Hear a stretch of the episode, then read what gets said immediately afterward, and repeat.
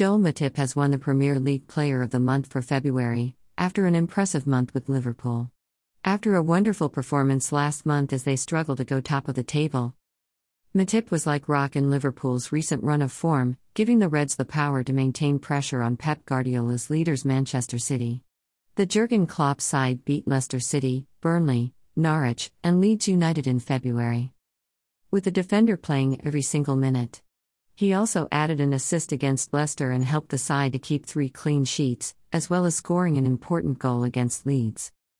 Matip has won Player of the Month for the first time since joining the Anfield club in the summer of 2016. He beat Harry Kane to the prize as the English forward was one of many players to fall short.